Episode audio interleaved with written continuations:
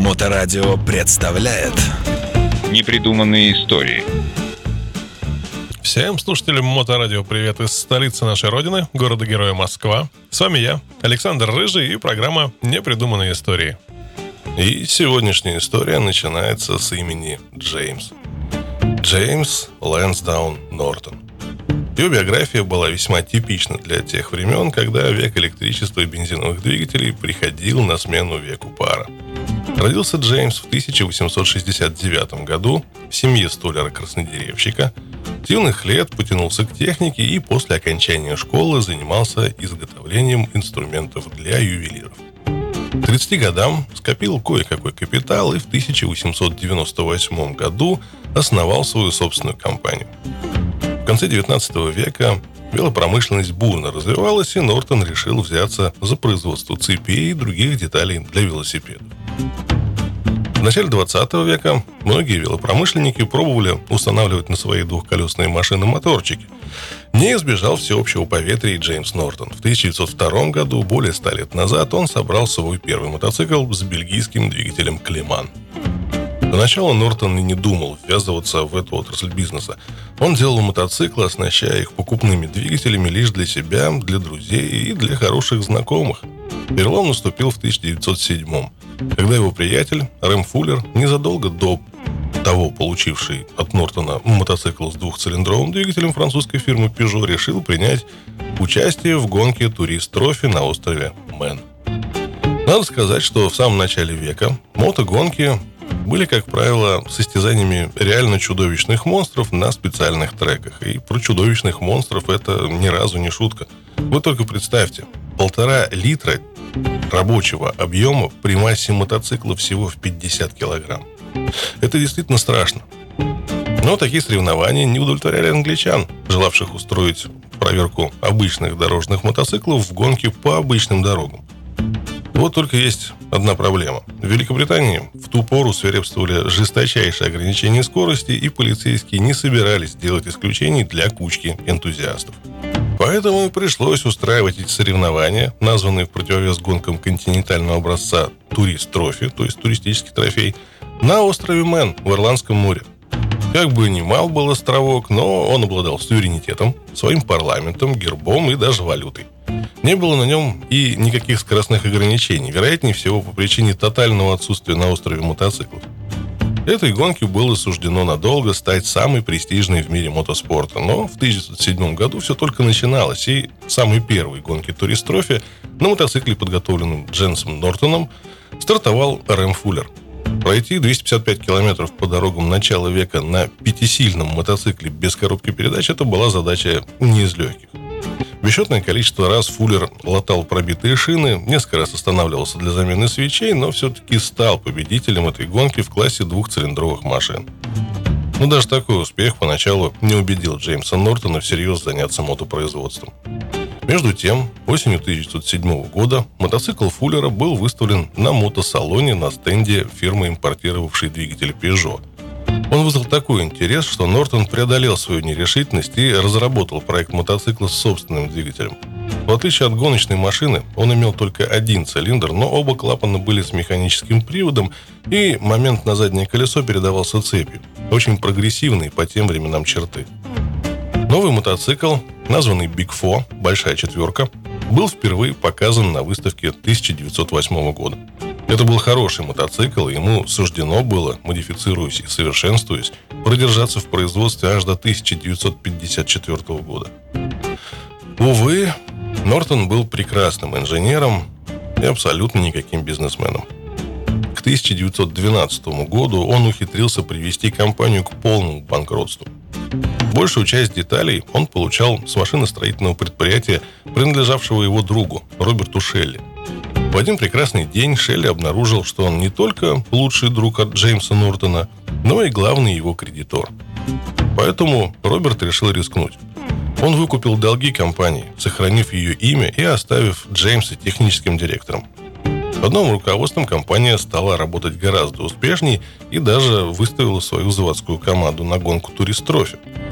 В начале Первой мировой она получила хорошие военные заказы, и особенно крупным заказ был на поставку мотоциклов для русской армии.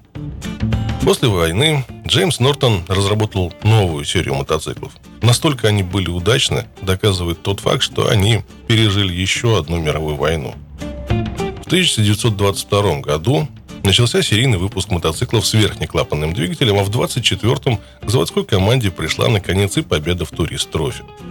Умер Джеймс Нортон в апреле 1925 года. Ему было всего 56 лет. Но главный конструктор фирмы, Уолтер Мур, решил заняться прежде всего спортивными моделями. Дорожные Нортоны были превосходны, а вот на гоночных трассах их преимущества были не столь убедительны. Мур сделал ставку на двигатели с верхним расположением распределительного вала. Алек Беннет на Нортоне с таким двигателем выиграл турист трофи 1927 года и с тех пор началась золотая эра в истории фирмы. Всего на гоночных мотоциклах фирмы до Второй мировой войны было завоевано 18 побед на трассе острова Мэн в классах 350 и 500 кубиков. Лишь в конце 30-х годов их оттеснили более мощные и сложные итальянские и немецкие мотоциклы с многоцилиндровыми двигателями и наддувом. Во время войны борьбу за спортивный успех пришлось отложить. Мотоциклы Нортон служили в союзных войсках и служили неплохо. Более 100 тысяч машин было выпущено в те годы, а после победы вновь возобновилось и производство спортивных моделей. В 50-е годы восемь раз английские гонщики на мотоциклах Нортон становились чемпионами мира. В конце 40-х уже общепринятым стало подрессоривание заднего колеса, но, как правило, это была свечная подвеска, жесткая и очень чувствительная к износу. И когда на гоночных мотоциклах Нортон в 1950 году впервые появилась подвеска знакомого нам маятникового типа, то новая ходовая часть сразу получила прозвище Featherbed – перина. Она давала не только мягкость хода, но и отличную управляемость. В основном за счет этого мотоциклы фирмы могли сражаться с превосходящими их по мощности многоцилиндровыми итальянскими машинами. Гоночные мотоциклы Нортон были самыми популярными лошадками гонщиков-любителей вплоть до начала 70-х годов, хотя их серийное производство закончилось еще в 1963 году. На счету гонщиков, выступавших на мотоциклах этой марки, 62 победы в гонках чемпионата мира, причем последний гран-при был взят в 1969 году, через 6 лет после того, как последний гоночный мотоцикл был выпущен фирмой. Но это же нововведение сыграло с фирмой весьма злую шутку. Дело в том, что рамы Feederbed изготавливала небольшая фирма Reynolds Tubes, которая была в состоянии обеспечить лишь гоночные мотоциклы. А публика ждала появления новой ходовой части на всех дорожных мотоциклах Нортон и в ожидании этого покупать старые мотоциклы не очень-то спешила. В результате фирма оказалась на мели и попала 1953 году в объятия концерна AMC, объединявшего в ту пору львиную долю британских мотопромышленников. Впрочем, на мотоциклах Нортон смена хозяина отразилась мало. Разве что первые производственные мощности позволили наконец внедрить перину на серийных мотоциклах. Сбыт мотоциклов оказался неплохим не только в Великобритании и Европе, но и на американском рынке, который из-за высокого курса доллара был очень выгодным. Постепенно уходили из производственной программы модели начала века. Их место занимали новые мотоциклы с двухцилиндровыми двигателями. Вершиной стало появление в 1967 году модели «Команда» с 750-кубовым двухцилиндровым двигателем, подвешенным в дуплексной раме на резиновых сайлент-блоках. Конструкция выражала лучшее, что ожидали от мощного британского мотоцикла. Силу, динамику, управляемость. Но, увы, качество изготовления мотоцикла предъявляемым требованиям никак не соответствовало. Конец 60-х и начало 70-х годов были временем кризиса, который мотопромышленность Англии пережить так и не смогла.